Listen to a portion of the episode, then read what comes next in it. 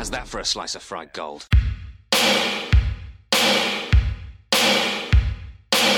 You think this is a fucking costume? This is a way of life. I'll be back. Just a flesh wound. I'm not gonna hurt you. I'm just gonna bash your brains. Take your sticking paws off me, you damn dirty ape! I'm sorry, Ben.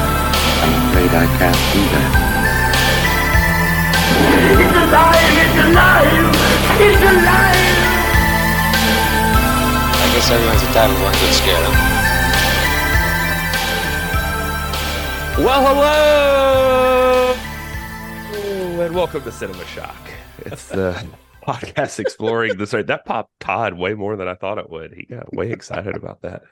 Uh, this is the podcast exploring the stories behind your favorite cult genre films. We do all the research so that you don't have to.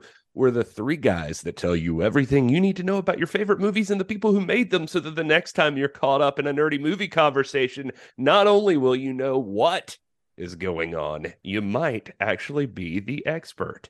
I'm one of your hosts, Gary Horn. Hey, I'm your other host, film historian Justin Bishop. And I'm writer comedian Mr. Todd A. Davis. With great podcast comes great researchability.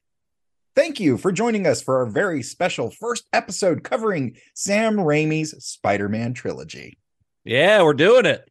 Here we, here we go. Here we are. We are what 80 something episodes in. I've lost count at this point. I have to every time I post one of these episodes on our uh, our server to, to send out the new episodes, I have to double check which episode number it is because I never know. but we're around 82, I don't know, 81, 82. We're somewhere in there.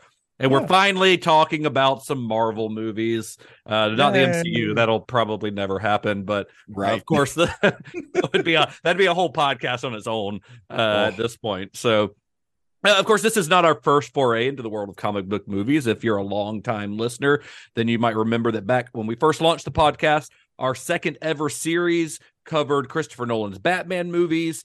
And uh, we did that. We we're kind of throwing a bone to Todd when we did that one because we had spent like ten episodes talking about George Romero movies, and uh, t- and I think Todd hated half of them. But uh, so we're we're doing that again. We uh, we're throwing Todd a bone again because he uh, he this most recent series he actually left the podcast.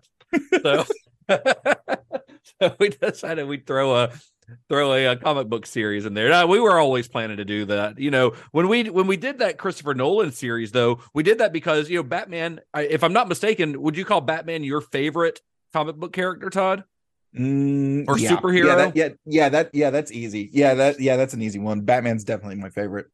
Yeah, I mean you've you've got a Batman tattoo and a um. I I do. I have a Batman tattoo. I'm not allowed to show anybody anymore. If that if that if that basically uh sets the bar of my level of fandom. I mean, based on where the tattoo is, that bar is pretty low. Based on the tattoo, it's also Batman and Robin, which we have not talked about. So, That's true. That's true. It's Technically, yeah. like Batman, like the Joel Schumacher Batman and Robin. Right. Yeah, I did like the the Chris Nolan Batman, but like the Joel Schumacher Robin kind of together, so it looks a little tribalish. Um, but yeah, I see. Okay, interesting. Interesting choice, Todd. So so we did get to talk about your favorite superhero, and now we're doing another series where we get to talk about Gary's favorite superhero. Yay, Gary. So uh, earlier this year, when we did our Sam Raimi the Entertainer series, we did promise to all of our listeners that we'd be back to discuss Raimi's Spider-Man trilogy, and uh, we thought we were actually going to do it a little bit later, but we decided to to bump it up in the schedule a little bit. So now it is time for us to fulfill that promise, but. This is not going to be a three part series. It's going to be a four part series because uh, before we get into the stories behind those movies, I think we need to discuss the long road that Spider Man had to travel to make it to the big screen because it is a pretty fascinating journey and it's one that spans like literal decades. So we're going to do something that's kind of a first here on Cinema Shock. Uh, we're going to devote an entire episode not to a single film, but to really every attempt to get Spider Man on screen before Sam Raimi got a hold of the character. So here we are. Please join us on the road to Sam Raimi's Spider Man.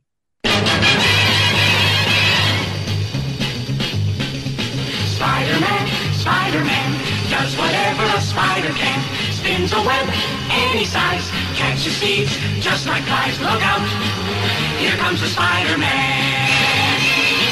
Is he strong? Listen, bud, he's got radioactive blood. Can he swing from a thread? Take a look overhead. Hey there, there goes the Spider-Man. Long road. I Getting knew- from there to I gotta here. I gotta stop saying the road to anything because every time I do. Makes me think of that. so, what is it about Spider Man that makes the character so enduring? I mean, Marvel's universe is populated with a lot of extraordinary characters. You've got gods and monsters, super soldiers and mutants. But by pretty much every metric, the most popular character in Marvel's stable is a dorky teenage kid from Queens, New York. And that's kind of the key, I think. Peter Parker is just a kid who just so happened to get bit by a radioactive spider. He didn't get his powers from some, you know, secret government experiment. He isn't from an alien planet. He wasn't born with super abilities. He's not a billionaire vigilante. He's just a guy.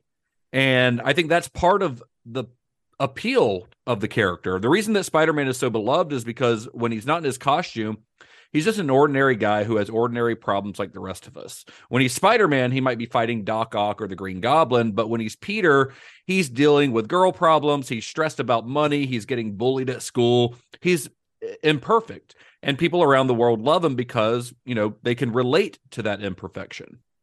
And that's a whole big part of the philosophy in general with Marvel through through the years. Um, I was watching a Stan Lee interview from the '70s, and he was already talking about the same thing. Like they were asking him on a talk show he was on, like, "What sets you guys apart from Superman and Batman, or you know the the DC folks?" And he basically said, uh, "quote Our characters have real issues."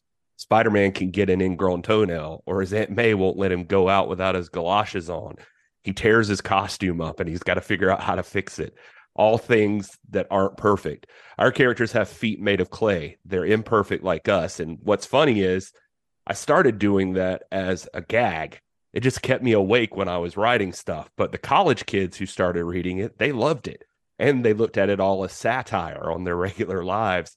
So after years of doing things with other characters, I realized the world is so funny now that you can just present things as they are and everybody will just appreciate it as satire. Yeah, and, and he also, you know, famously sets uh, Spider-Man specifically is in New York City. It's not it's not in Gotham or it's not in Metropolis. It's not in these made-up cities. It's in a city that a lot of the people who read Spider-Man recognize. It's a real place that you can recognize landmarks and recognize real people. And I think that setting especially as we get into when we get into the Sam Raimi movies, the setting in New York is a vital part of that character. You saying that actually reminds me now I've been like uh I have a PS5 and I never played the Spider-Man game. I think it was from 4, not that it Yeah. But anyway, I've been playing it and I am obsessed with that game right now and uh it is so freaking fun. But Yeah. part of the, what is fun to me is that it is legitimately Manhattan Island and you are swinging through Manhattan Island and just the swinging mechanics alone on that game are just fun. Like, and you get to do like like the old Tony Hawk games. You can do tricks and stuff in the Yeah. air, and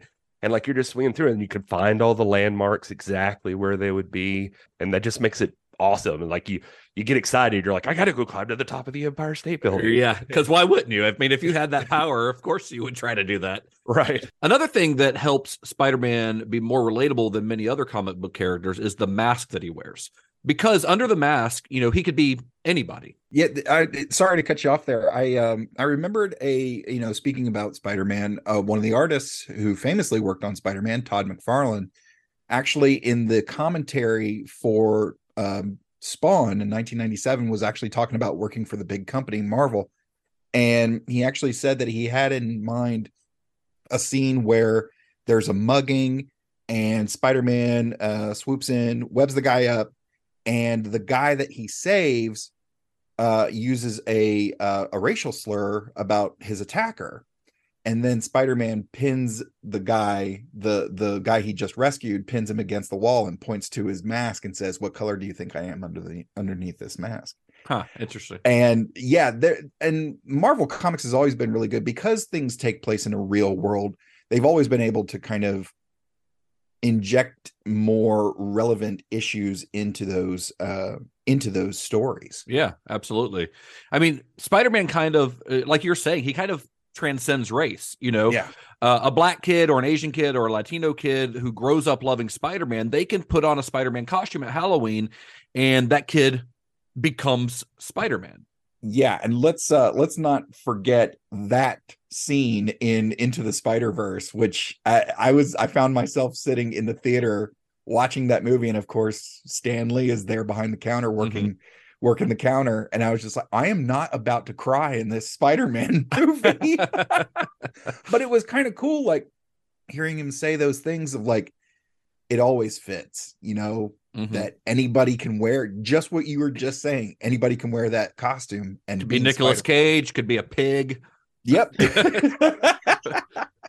Uh, of course, not all of these attributes have been a part of Spidey's on-screen adventures over the years. Uh, in fact, I would argue that it wasn't until Sam Raimi got a hold of the character that we had an on-screen Spider-Man that truly felt like the character that Stan Lee and Steve Ditko created more than 60 years ago.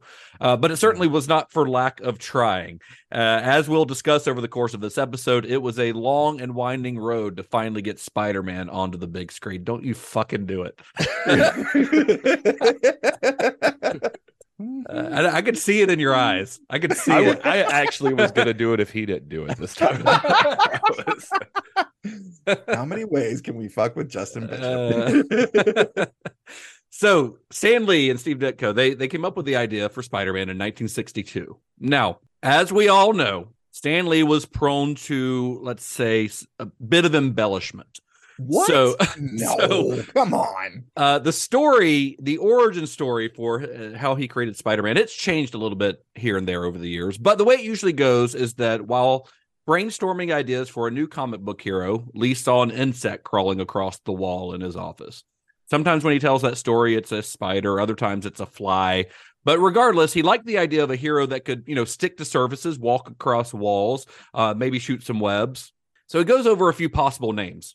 Insect Man, uh, Mosquito Man, Fly Man. Those all suck. Uh, he hated all of those names because they're they're terrible. But when he landed on the name Spider Man, something like kind of clicked. It kind of worked for him. So he excitedly ran the pitch, ran to pitch the concept to his publisher, a guy named Martin Goodman, who quickly told him, "Stan, that's the worst idea I've ever heard." And, and he went on to explain why. He's like, first of all, you can't make the guy a spider. People hate spiders, right, Gary? People hate spiders. that is true. It's odd. Second, Spider Man's my favorite, and I hate spiders. so second of all, he's like, it can't be a teenager because teenagers can only be sidekicks. And third, he can't have personal problems because he's supposed to be a superhero. And he actually asked Stan Lee, he said, Don't you know what a superhero is? Now, obviously, Stan Lee knew what a superhero was because by this wasn't like his first rodeo. By this point in his career, he had already created the Fantastic Four and the Incredible Hulk. Uh, Hmm. And Lee was pretty confident in his idea for Spider Man, but he kind of left that meeting feeling kind of defeated. But truth be told, Goodman had a point about teenagers in comics. A lot of times, uh, you know, some a couple of famous examples, but it lends to Marty's uh, argument. There, you had Bucky, you had Superboy, Aqualad, Wonder Girl, and and uh, and I, you know, not to take the wind out of your sails, but like the kids in Archie, they're it's Yeah. all teenagers, but none of them are really, none of them are really the big main draw, the big headliner, the you know, the big name on the marquee. I mean, except for Archie, but those aren't superhero comics. You know, you've got Right, that, that's pretty much where you saw teenagers in comics was in in the pages of Archie or you know, you mentioned all these sidekicks. I think the most prominent was Robin, the Boy Wonder, in the Batman course, comics. But he didn't have his own comic book at the time. Uh, I Mm. mean, he would later, but he didn't at the time. At the time, he was just like this kid who hung out with Batman, Yeah. basically. um, but In Lee, his underwear. in his underwear, yeah, totally normal for a single billionaire to have a, a a boy running around in his underwear. Bruce Epstein. And that's all the time we have on Cinema Shock. Thanks for joining us. Uh, but Lee believed in his concept, so when he when the opportunity presented itself, he took one final chance to get the character in front of readers.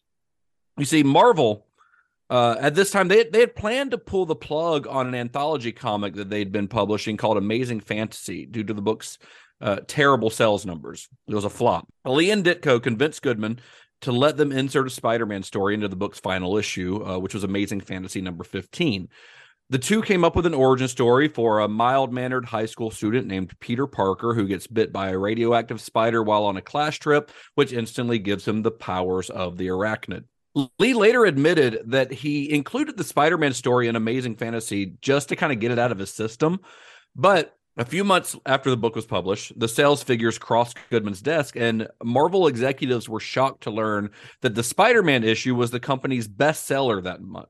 Not just the bestseller of Amazing Fantasy, the best Marvel title that month, period. Uh, audiences clearly loved the character. And of course, Marvel loved selling comics. So Not my parents mo- apparently they didn't fucking buy it. It was the bestseller, but not to anybody I know that could have passed that down to me. That would have been nice, right? uh, so a monthly Spider-Man series was uh, ordered, and a legend was born. And yeah, that that Amazing Fantasy 15. I, I looked it up. I was curious what that was worth these days, and it is obviously it's one of the most valuable comics of all time. And uh, there was actually a pristine copy of it that was sold in 2021 for 3.6 million dollars, which makes it the most expensive comic book sale ever. Wow. Like that that comic God. two years ago. Ugh. Can you imagine paying 3.6 who 3.6 million dollars for a comic book? That you're never gonna read. You can read Uh, it yeah. on your iPad. Well, I mean, want yeah, yeah, that comic that you're never gonna physically open. Right. You're just gonna put it in a glass case somewhere. Or Yeah, something. just to say that you have it, you know. But anyway, Spider-Man did get its own, his own series. It was called The Amazing Spider-Man. That was in March of 1963, and it quickly became a comic book sensation. So, of course, it wouldn't take long before the character's popularity led to an attempt to bring the character to screens both large and small. After years establishing themselves as a powerhouse in the comic book world, by the 60s and 70s, Marvel was eager to begin licensing its characters, hoping to expand them into other mediums, whether it be television or you know cartoons, movies, whatever. And because of their eagerness, they would listen to pretty much every pitch sent their way, which uh, some of which were, quite frankly, kind of insane. Like there were some dumb and weird ideas that were sent their way, but they were like, you know, let's hear them all and see what sticks. But the first time the audiences got a glimpse of the wall crawler on screen, it was in a medium that kind of made total sense. Uh, animation, you know, pretty close to doing it's a moving comic book, basically. Oh yeah. Spider-Man starred in his own animated series, uh, which ran from 1967 to 1970 for a total of 52 episodes. Uh, that series, uh, the first season was produced by a company called Grantray Lawrence Animation, which went bankrupt not long after season one was completed. And then the second and third season were produced by Krantz Films under the supervision of legendary animator Ralph Bakshi. that. yeah, I saw. I, Oh, go ahead. yeah, I wasn't. I wasn't familiar with a bunch of uh Ralph's work, but just if, in case the name doesn't ring a bell to anybody, uh Wizards in 1977, the Lord of the Rings movies in 1978, American Pop in 81, uh Fire and Ice in 83, and then uh the Mighty Mouse, the New Adventures uh TV show in 87. He was responsible for Cool World, the movie in uh, 1992, and then there was an HBO series called Spicy City in 1997. Not a single mention of Fritz the cat, Todd. Not Well, I was going to leave that for you, man. I didn't want to take. I didn't want to take all of the stuff. Yeah, might- I um I really want to do a Ralph Bakshi series on on this series one day. That that's one that's that's been one of my dream series to do on here since the beginning of this podcast. nice. Krantz Films would later go on to produce some of Bakshi's more well-known films like Fritz the Cat, and like Heavy Traffic. But at the time, they were mostly known for producing low-budget animated TV shows. Uh, Steve Krantz, who was the head of that company, had worked on uh, the one and only season of the Mighty Thor animated series before moving on to Spider-Man. Uh, just to pause on the 60 Spider-Man for a second. That series is still kind of fun to watch. I've been finding a lot of it online. And I don't think a lot of it's on YouTube. It's on that other thing. What is it? Like Dailymotion. You can find Yeah. like that series. Some ep- episodes are obviously better than others. It's basically, it seems like Peter Parker played by William Shatner, or that's like what he sounds like a little bit when he webs something up. It's got that, uh, this gets the Spider-Man seal of approval. well, it, they also u- reused a lot of it was like very low budget, especially in its second and third season when Krantz took over, uh, and they reused a lot of background elements from another show that that Ralph Bakshi was working on. They would just reuse the backgrounds and stuff from that. Oh yeah, I was gonna mention that. Um, that that voice, by the way, too. It's probably just. I was gonna say that the acting might just be kind of a that era kind of thing. Uh, Right. Spidey's voiced by a guy named uh, Paul Sh- Soles in that, uh, who's Mm-hmm. a prolific voice actor. He actually just passed like a couple of years ago in like 2021 at like 90 years old. And he was oh, working all the way up till that. Wow. People in the U.S. probably know him best as Hermie, the Rudolph the Red-Nosed Reindeer elf. You know? Really? Get out of Yeah. town. yeah, it was that Wow. same guy How about that? Uh but he definitely had like hundreds of roles and uh that shows everything like a kid would want at that time though. It's got all the great like rogues gallery people in it like green Mhm. goblin doc ock rhino sandman mysterio electro the lizard all that. It's it's fun to just throw on and leave on in the background. And and like what justin was talking about there's like a lot of quirky fun stuff too. Like so because they had like such a low budget only like they literally couldn't afford to web his whole body like only the mask is webbed the rest of it's like solid colors Yeah, be too Uh, hard to animate. yeah and uh so the rest of them yeah it just stays plain and uh and they reuse animations of even him like changing clothes or swinging through the city like Mhm. over and over again you just start recognizing it and uh one of my favorite parts of it is they fucked up in the first season and uh couldn't fix it so they just rolled with it but they uh accidentally made the spider on a suit only have six legs instead of eight legs So for the whole season, for the whole season. And they they fix it in in seasons two and three, but then Yeah. they still reuse the footage of him swinging through the city and stuff like that. So it kind of jumps back and forth. Yeah. But I remember being a kid and. This makes me old, but like when my mom would take me to the video store and let me pick out something to rent, like these were were something I rented uh fairly often. Oh yeah. I mean, Yeah. these days it's probably most people know it for the theme song because it's. It, I mean, of all the projects we're going to talk about, uh, Spider-Man related uh, movie and TV projects, the Spider-Man theme song from that '60s TV show is the most famous and Yeah. is kind of has kind of become the official Spider-Man theme song. Uh, and also all of the memes. All, there's a ton of memes out there. I mean, you know the one of like the three Spider-Mans pointing at each other, but there's also ones with like Rhino and stuff. That that uh, images from that series are a big source for for memes these days. So you've probably seen some screenshots from Spider-Man uh, from this series, and maybe didn't even know exactly where they came from, but this is where they came from. That that song, I was I was gonna save this for a minute from now, but that that to many it's cheesy, but it's catchy as hell. And it sure is. Yeah. Um, it's written by Paul Francis Webster and Bob Harris, uh, and it's uh, to me is synonymous, like you said, with with Spider Man as anything else about him now. To uh, to keep it movie related and give you a little background, Paul Francis Webster is a lyricist. Uh, he's in the Songwriters Hall of Fame. I think he was like the most successful British songwriter in the 50s, uh, Oh, wow. multiple time Oscar winner. Wow. He won the Academy Award for Best Original Song in uh, 53 for Secret Love from Calamity Jane, and 55 from Love as a Many Splendored Thing, 65 from The Shadow of Your Smile from The Sandpiper. Uh, he was nominated 13 more times than that. I think he's like third in the ranking for most times nominated or something. Wow. Yeah. So and this he- is he- probably the most well-known thing he's ever written. Is Probably- the Spider-Man probably, right. and uh, Bob Harris was a composer uh, from New York City. His other biggest claim to th- fame was uh, in '62. He uh, did the main theme for Stanley Kubrick's Lolita. oh wow. And, uh, Oh. So yeah, it's it. uh, song's been covered like a million times. Most Mhm. famously, probably the Ramones. Mhm. Uh, but like Michael Bublé, Aerosmith, the Distillers, everybody. Homer Simpson. Homer Simpson has done it with Spider Pig. Uh, but I, I could be wrong, but I don't think anybody's left it out in the movie world of Spider Man. Uh, certainly not Sam Raimi. He will not No. forget about it. Not at all. It's, Yeah, you know as he- much a hardest lore. You know Sam. Raimi grew up watching that show. Yeah. Uh, well, so this was not Krantz's only attempt to produce a Spider-Man project, Steve Krantz. So a few years later, 1975, he had the idea to produce a Spider-Man feature film. This would have been the very first Spider-Man feature film, their very first attempt to make a Spider-Man feature film. Uh, he described his his version of a Spider-Man movie as a musical fantasy picture when he pitched the idea to Stan Lee. And his dream casting for the role of Peter Parker would have been either Mick Jagger or Elton John. Uh, if noting you in wet his- me up, Wet me up, baby. I was, I'm just thinking. Hold on, what is? Wet me close to tiny spider. nice. Oh, Ah, man. Gary Im- sings the hits. improv king Gary Horn. but he no- he noted in his letter to Stan Lee when he was making this pitch, he's like hiring either of these guys would lead to a huge departure from the source material because this is a quote from the from that letter. In the comic book, Spider-Man doesn't sing or dance. And I'm really glad he decided that he needed to include that bit of information in a letter to Stan Lee. like, but just in case you didn't know, Stan.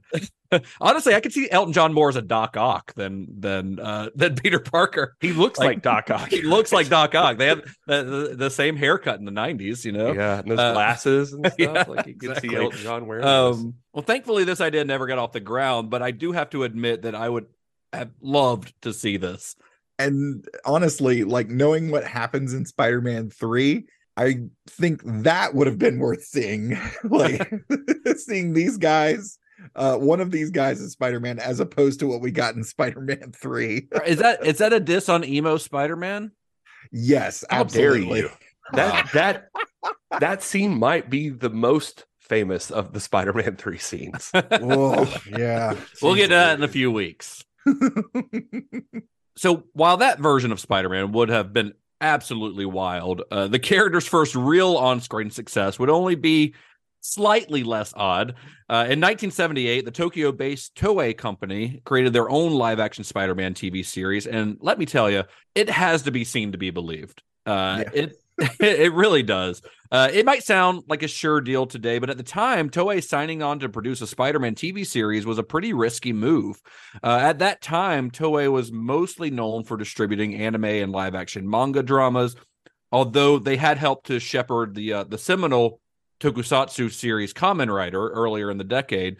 But what really made this so risky for them was that in Japan at that time, nobody really gave a shit about Spider-Man. And the guy who has to be credited really for helping to bring the character to Japanese audiences was an American named Gene Pelc. Uh, he lived in Japan with his wife. I think his wife was Japanese, if I'm not mistaken. Yeah, Uh, yeah. So, so he lived there back in her home country, and he had been a fan of Marvel Comics for years. Uh, he calls Stan Lee his hero, and he recognized an untapped market. Japan was a country that loved comic books more than any other country, maybe in the world. They loved comic books, but they loved their own comic books. They loved manga, and American titles like the ones Marvel was producing were just not popular there. Yeah, I think if you look at especially comics that were coming out around that time, there wasn't a real great balance of art versus words on the page. And basically, American comics were designed to be read, whereas Japanese comics, uh, Japanese manga is designed to be uh, looked at. It's, desi- it's designed to be viewed. It's designed to be felt It's a lot more Uh, a lot- action. yeah tons of action big you know the the panels are you know bigger and contain you know so much more dramatic poses and action scenes and stuff like that so yeah it's uh there was a big difference in the style but yeah that's probably the reason they didn't like ours yeah, But Pelc also recognized that his kids love Japanese TV shows like Kamen Rider, despite not understanding the language. And he, but they just like watching it. It was fun watching the action and stuff. So he saw the potential for a superhero like Spider Man in a similar show. So he contacted Marvel. He calls them up, told them his idea, and they were kind of down to give it a shot. Remember, they're listening to every pitch that comes to them at this point. So they gave Pelc the go ahead to pitch his idea to some Japanese studios. So Pelc takes his idea to Toei's executives, and Toei was receptive to the idea, but they also knew that they would have to make some significant changes to the Spider-Man narrative if they wanted the show to be a success. They were going to have to add some elements to it that were more familiar to fans of the Tokusatsu shows that were popular with kids at the time. Not like kids, but um, you know, it's like the similar to their take on pornography. Like you know, you get more tentacles from aliens uh, in vaginas and pixelated wieners. which is important when you're trying to show that to kids Yeah, you got to pixelate the wieners. yeah yeah uh, so they made a few changes, a few, a few small changes. Instead of Peter Parker, the uh, the main character in the Japanese Spider-Man was a guy named Tok- uh, Takuya Yamashiro, who was played by Sh- uh, Shinji Toto. yeah it, in fact uh sorry to butt in here but that special on Disney Plus that actually kind of covers just the Japanese Spider-Man. Um, it's really awesome to hear Toto talk about uh, he speaks very reverently about his experience with the character. So Mhm. anybody out there who um hasn't seen uh that special, I think it's a 616 It's Marvel episode. 616. It's the very first episode of Marvel 616. Yeah it is really fantastic to hear this whole story of just the japanese spider-man Mhm. in as much detail especially with those uh interview segments with toto so with Toto and with Gene Pelc. I mean, Gene, they Yeah, Gene yeah. Pelc in it, and and he gives a lot of like very interesting little tidbits in it. It's it's really good if you want to really dive into the Japanese Spider-Man. Uh, but Yamashiro, this character, he wasn't a photographer for the Daily Bugle. Uh, he was a motocross star. Uh, In fact, there was no Daily Bugle. Uh, there was no J. Jonah Jameson. There was no Mary Jane Watson. There was no Green Goblin. There was no Aunt May. There Aunt Aunt May. There's no Uncle Ben. There's not none of those recognizable elements. so justin what you're saying is what i'm hearing you say is that the only place uncle ben is safe is in japan is that right If by safe you mean better for having never existed, Yeah. They just eliminate him a lot earlier, Yep. like in the womb. so in place of these Spider-Man staples, the series was filled with genre elements that were more familiar to Japanese audiences. You had giant robots, bug-inspired villains, swords, ninjas, guns, a Spider-Man sports car that he drove around. It was called the Spider Machine GP7. Uh, and uh one one more fun little fact that uh spider machine gp7 the gp stands for Gene Pelc Well, yeah, that makes sense. He made it up. Yeah. I think it was his sign off when he was like a radio DJ or something. He he called That's himself right. GP. Yeah, Yeah. So they just took it there. And then seven's just like a lucky number in Japan, so GP seven. Uh, it's a cool little car. Uh, you know, it It is, is. more efficient, honestly, getting around than swinging from buildings. Because what if you're in a place that doesn't have tall buildings, Well, and it like a fly, like a you know, forest so- or a or a or a, a mine where you or find your- down, or downtown in any like small city? Like, what if you weren't in New York?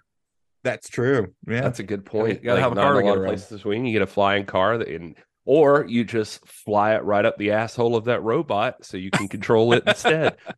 uh, but I mean, if you watch the show, and, and you can find every episode of this on YouTube, by the way, I would highly recommend doing it because it is a, it's honestly a blast. It's super fun.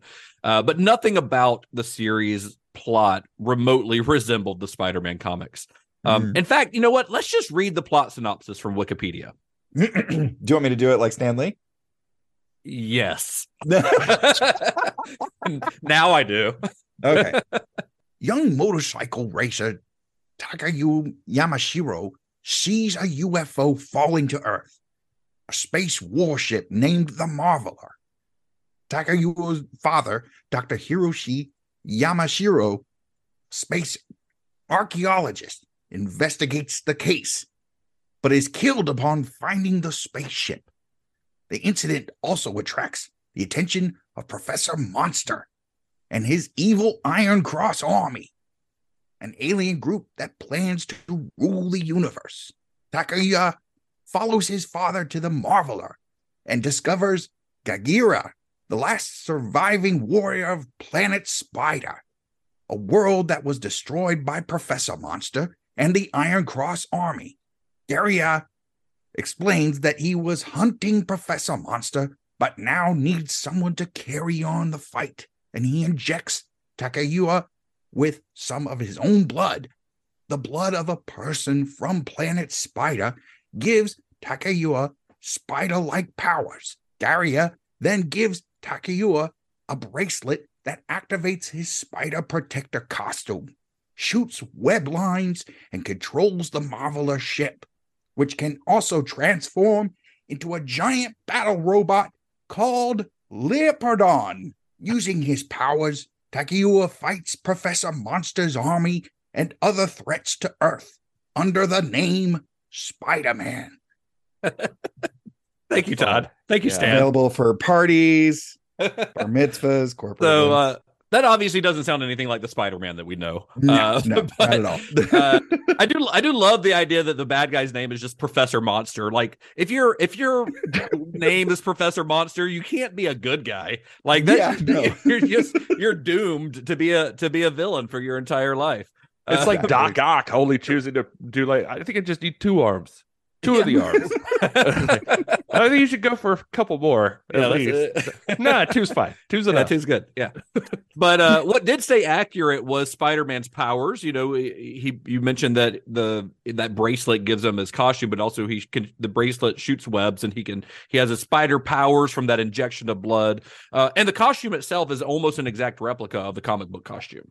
And it, it it pops out of that thing like a fucking inflatable or something and just like Yeah. just zips onto him. Yep, it's really fun. Uh, but one thing is for sure, Toei knew their audience. This show quickly caught on with Japanese kids and ultimately produced a total of 41 episodes between 1978 and 1979. And of course, it helped to sell a ton of toys, which was always the main goal for any of Toei's shows. Uh, these series were really just advertisements for toys. And if you look like over the years like with animation and uh, marketing obviously there's uh there's a direct uh influence back and forth. Like a lot of japanese animation was inspired by you know the stuff coming from walt disney and then they got our spider-man and then years later in like the 80s and 90s we see a lot of cartoons a lot of big american cartoons that were basically just half hour commercials for toys. And i'm talking about like GI Joe, Transformers, He Man, mm, you know the rest. You can Well, tell yeah, I mean- Stan Lee's a great marketer because like he he totally like in uh, in an interview I saw with him where he's talking about the Japanese Spider-Man. I mean, that was one of the first things he said about it. He's just like, I just thought it was so cool, like the the giant robots and the swords, and they would throw them and it would stick into things, and I bet they sold so many toys. Yeah, I mean, you, the the things that you're that you mentioned, Todd, like Transformers and He Man, they were really created. Well, He Man especially was created as a toy line first, and then they yeah. created the TV show literally to sell the toys. I mean, that's how Yep. it was created. Uh, if you want more on that, I think we did an old series on the podcast. Maybe that'll show up on Patreon if we ever get our shit together. get that on there, but I'm pretty sure we talked about that. Uh, but you know, the show's popularity not it was not only not only helped to sell toys in Japan, but it really helped to turn Spider-Man into a global brand, which is very important to its story. Now, here's an extra little bit of trivia. If you've watched the show, and if you haven't, again, I would highly recommend it because it's super fun. It's on Uh, YouTube. It is. Every episode is on YouTube. So if you've watched it, then that Marveler ship and the uh, Leopardon battle robot that we mentioned in that synopsis might look a little familiar to anyone who grew up in the 80s and 90s. Uh, the sales for that Leopardon toy, the toy of that, that robot, they were so strong that Toei decided to use that concept again for another one of the- their series called Super Sentai. Super Sentai would end up becoming the most successful tokusatsu series of all time and would become popular here in the US when it was later released as the Power Rangers. So, Ah. That's the without- uh, Mighty Morphin Power Rangers. the Mighty Morphin to- Power Rangers. Sorry, that's the full title. Thank you, Gary. Uh, so without the uh, without the Japanese Spider-Man, we'd have no Power Rangers. Um, and we also probably wouldn't have, you know, Transformers or Voltron or hell, Gun- Gundam Wing or any of these other shows that Mm, all that all kind of started oddly enough with I mean Kamen Rider came first, but the giant robot thing seems to have come from Spider-Man. Isn't that weird? Yeah. yeah, it's It's- wild. That is weird. it would be interesting to explore that history, but yeah, that's that's crazy to think about that it that it had that much influence over there. Yeah, I know. Yeah, for something that was even not even available to watch here in the U.S. for for decades. All right, so here's a little extra little side story before we move on. While the Japanese Spider-Man show was the first successful version of the character in live action, uh, technically the first actor to play a live action Spider-Man was a dancer named Danny Seagren. Seagren played Spider-Man on the children's TV show The Electric Company in a recurring segment called Spidey Super Stories, where the cast of The Electric Company uh, would play various roles. And each segment ran about five minutes. They did a total of 29 episodes produced between 1974 and 1977. And unlike other versions of Spider-Man, this version didn't actually speak out loud because you know the Electric Company was an educational show, uh, so Spider-Man only communicated in speech bubbles in order to encourage its young viewers to read. There there is a narrator though that sounds a little like Morgan Freeman. It's not, unfortunately, but Why did you look it up? yeah, yeah, yeah. I found some uh some old video of him where uh I think the one I watched uh most recently he met the spoiler who uh tried to give someone a It's rubber the guy who glove just ruins sandwich. movies. No, he he, he tried to give someone uh, a rubber glove sandwich. So it was a sandwich that had a literal rubber glove in it, and so Spider-Man has to hunt hunt him down, and it's the spoiler. and uh, so so what it does is it tries to make it more like a comic book, and it's like certain panels come to life, basically. Ah, and yeah. So Oh. so they'll like do stuff, and then it'll like go to the art, like actual art. One of the artists must have drawn it or something. But so they'll like do the stuff and like or like the spoiler gets on top of Spider-Man and is about to defeat him. And the actors actually just stop moving, but you can see them kind of shaking. Like, yeah. they're just sitting there. They act like it's a comic panel, and then it finally moves to the next panel, which is actual drawing and stuff. It's just it's real, it's real weird. It's got a new song too that I haven't heard reused. It's like very disco. Of course, Uh, this was 1974. um before we move on gary um rubber glove sandwich isn't that a sex move jen taught you that, that's all the time we have on to be Cinema- fair, I taught her. Uh, Okay. just so you know.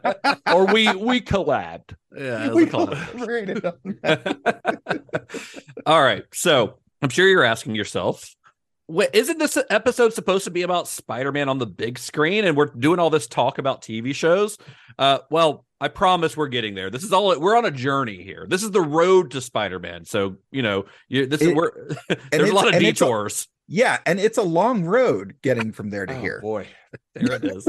Uh, thanks everybody so the 60s and 70s were a pretty popular time for comic book characters on television with batman and robin uh, wonder woman and the incredible hulk all starring in their own hit tv series. So it only seemed natural to add spider-man to that list. So created by the prolific television writer Alvin Boretz the amazing spider-man premiered in september of 1977 uh, this is a live action Spider Man show, and unlike the Japanese version, this show adhered pretty closely to the comic books, mostly.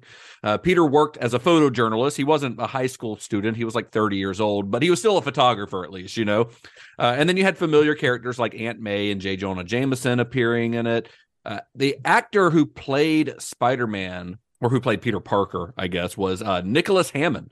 He's best known as uh, Friedrich von Trapp in The Sound of Music. Uh, oddly Ah. enough, other than Spider Man, that's his most well known role. People think Um, Spider-Man Turn Off the Dark was like some unique concept, but people have been like really itching Spider-Man into musical theater musical, for as yeah. long as he's been around. and, and, you know, technically, Hammond gets credit for playing the first live action movie Spider Man as well, because multiple feature length episodes of The Amazing Spider Man were packaged as films and released in international markets and movie theaters from 1977 to 1981. So there's an Oh, entire man. generation of people outside of the US who grew up with Hammond playing Spider Man on the big screen oh man that's awesome yeah, it's pretty neat. Uh, I think there's there's three or four of the movies. You can find the names of them on Wikipedia. I think.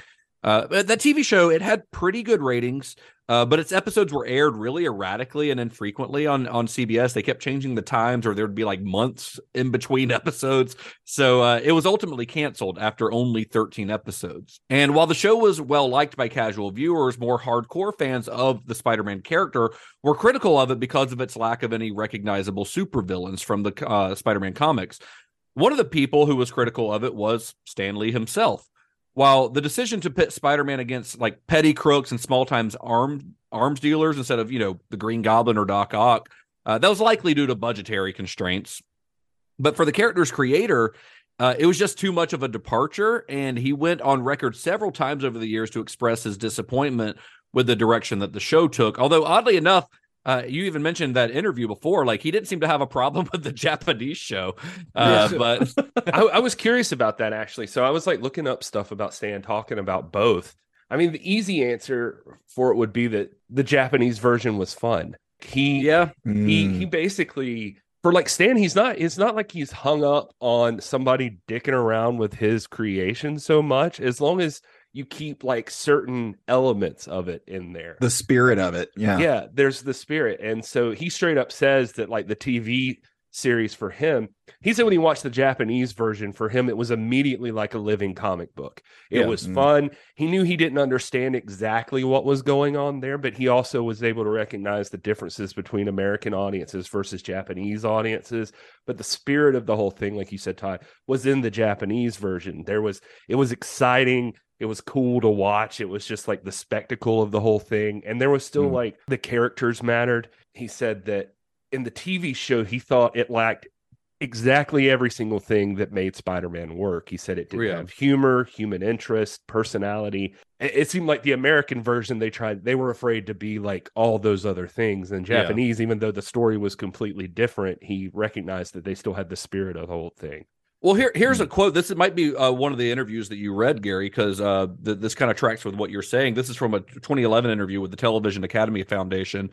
He said, "With Spider-Man, I felt that the people who did the live-action series left out the very elements that made the comic book popular. They left out the humor, they left out the human interest in playing up the personality and characteris- characterizations and personal problems.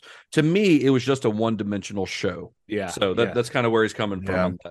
And that's and it it, it, was kind of you know even though those characters and it, it works sometimes with uh like you could say the Incredible Hulk works right like it's it's Yeah, kind of a sure, I sad mean, story. It's kind know? of a sad, inherently sad character anyway, though, and Spider Man is not. You know, Spider Man's Right. fun. Spider Man's So the you funny. Can, you can play up the drama in the Hulk Mhm. and just have the Hulk come out every once in a while and do his thing. But the David Banner stuff is you still get to have the acting and stuff. But you can't. It's not that doesn't work the same way with Spider Man. No, it doesn't work for Yeah. every character. Now, Stan Lee might not have been a fan, but there was one uh, person who was a big fan of this this particular version of Spider Man, and it was uh, Quentin Tarantino. Uh, Quentin Tarantino grew up loving this show when he was a kid, and that actually ultimately led to Nicholas Hammond getting a small role in Once Upon a Time in Hollywood. He's the movie director, uh, the guy with the like bright silver hair with the big glasses. When uh, you, know, you know that when they're making the movie, the scene where uh, where Leonardo DiCaprio like where they're making the movie at the beginning where he fucks up his line and gets mad at himself in his trailer. The director Yeah. of that film is Nicholas Hammond, and Ah. Tarantino cast him because he was a fan. Props That's to Tarantino awesome. that you just mentioned that scene, and I started laughing to myself about Leonardo DiCaprio in that trailer. So It's props to both scene. those guys. But Yeah. uh, no, no, and that's and that's a good point too. One thing that Stan Lee did compliment the show on that he loved about the Japanese version and the American TV version, he said that nobody tried to skirt around with some of the like the wall crawling. Like he Yeah. he was fascinated by the wall crawling in both. That they Mhm. actually didn't even try to animate or computer generate or I mean back then you couldn't really do that same thing, but No. it was like they kind of did it the same way that Batman and Robin walked up walls on uh, on the Batman TV show. Yeah. Yeah, where, he where talked they about he loved the turned stunt camera kind of stuff on Yeah. All right, so we're gonna fast forward a little bit. 1980s, early 1980s. And Stan Lee begins reaching out to Hollywood to try to get someone to bring some of Marvel's most popular characters to the big screen. Now, it's hard to believe. It's weird talking about this now because it's really hard to believe in today's comic book saturated world. Uh, but at the time, he wasn't having a lot of luck. Nobody wanted to make comic book movies. A- aside from Richard Donner's Superman in 1978 and its first sequel, uh, which is all that was out at the time, the, the studios weren't really interested in going to the world of comic book superheroes to find their next film project. Hmm. And because of this, a lot of the early attempts at Spider Man movies were filled with false starts. First, there's that Steve Krantz attempt that I mentioned earlier, you know, the one with Elton John playing Spider Man. Uh, then, for a If you while, web me up- Wait, that's the wrong one. no, that's Sorry. the Mick Jagger. Web version. me closer, tiny spider. I Uh, love that. that's good. That's good. I think you could do Spider Man Rock, like in the tune, tune of Crocodile Rock. Oh yeah, that's a we- good work on that one. We'll release that on YouTube later. Yeah, we'll do a whole album. It's just Elton John covers about Spider Man. Yeah. oh man. So uh, anyway, uh, you- you've got the Steve Krantz version. That was really the first time that someone tried to make a Spider-Man movie, although that uh, it did not get very far. Uh, then for a while in the early '80s, Orion Pictures owned the theatrical rights to Spider-Man and worked on a film adaptation with B movie maestro Roger Corman.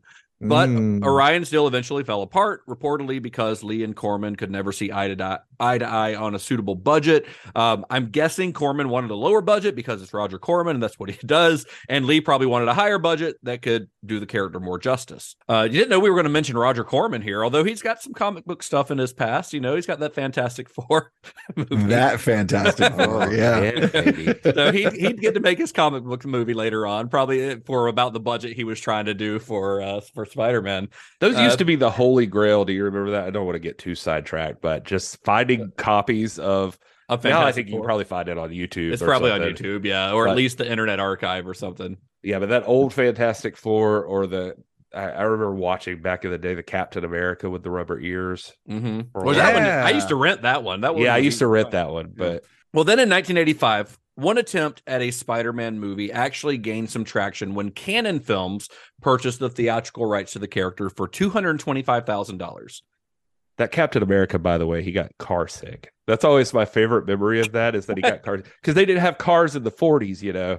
So he could, so he could, he wasn't he- used to vehicles. Didn't he ride a motorcycle? Did he drive a He motorcycle? rode a motorcycle, yeah. I don't know. It was Uh, just stupid. I don't remember what the reason was.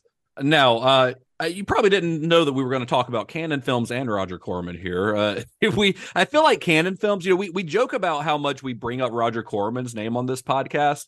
Uh, because he's there, every movie almost has some sort of connection. Uh, is like two degrees away from Roger Corman, but Cannon Films, I feel like we mentioned just as much, if not more, honestly. Uh, but for those who might not be familiar with Cannon Films, uh, first of all, head head back to our series on Tobe Hooper. That's the long version of that story. I think we got pretty detailed into their history on that. But here's the Cliff's Notes version. Do kids still know what Cl- Cliff's Notes are? Do kids still use Ugh. Cliff Notes, or they're just asking Chat GPT questions? Here's the about- Chat GPT version. we should start something right now. There you go. There's the Chat GPT version Uh, of this. so Cannon was an independent studio known for pumping out low budget but easily marketable movies, usually with the results that you would expect from such a formula. Uh, the Cannon films that we're most familiar with, the, the version of the studio that we're most familiar with, was really born in 1979. The, the studio itself was founded many years earlier, back in the 60s. But when we think of Cannon films, the one we're thinking of is the one that was really reborn in 1979 when Israeli cousins Menahem Golan and Yoram Globus purchased the fledgling studio for $500,000. Uh, under their direction, uh, Cannon would go on to release the likes of uh, the Death Wish movies, the Death Wish sequels, I should say. They didn't do the first one; they did the more more exploitative uh, sequels to Death Wish. They did Chuck Norris films like Missing in Action, Invasion USA, and The Delta Force. Uh, before a series of financial disappointments, including Superman 4, put them in dire financial straits. And one of the Mm. projects that was canceled due to these financial troubles would actually end up being Spider Man. So Golan and Globus's initial pitch for a Spider-Man movie proves that they didn't know a whole lot about the material that they'd spent nearly a quarter of a million dollars to buy. They just knew that it was Jeez. famous. Uh, the film was to be a creature feature, a horror movie, basically, written by Leslie Stevens and directed by none other than Tobe Hooper.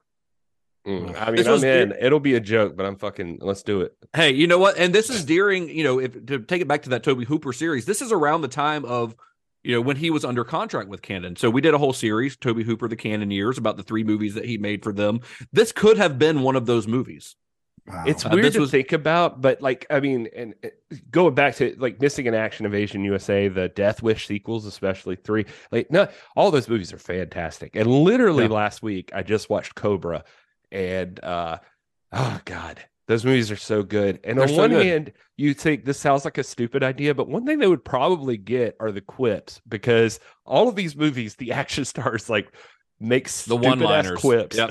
The one-liners. one-liners throughout the whole thing. So I, I could give them that, but they would have probably cast Sylvester Stallone. yeah, or Chuck Norris.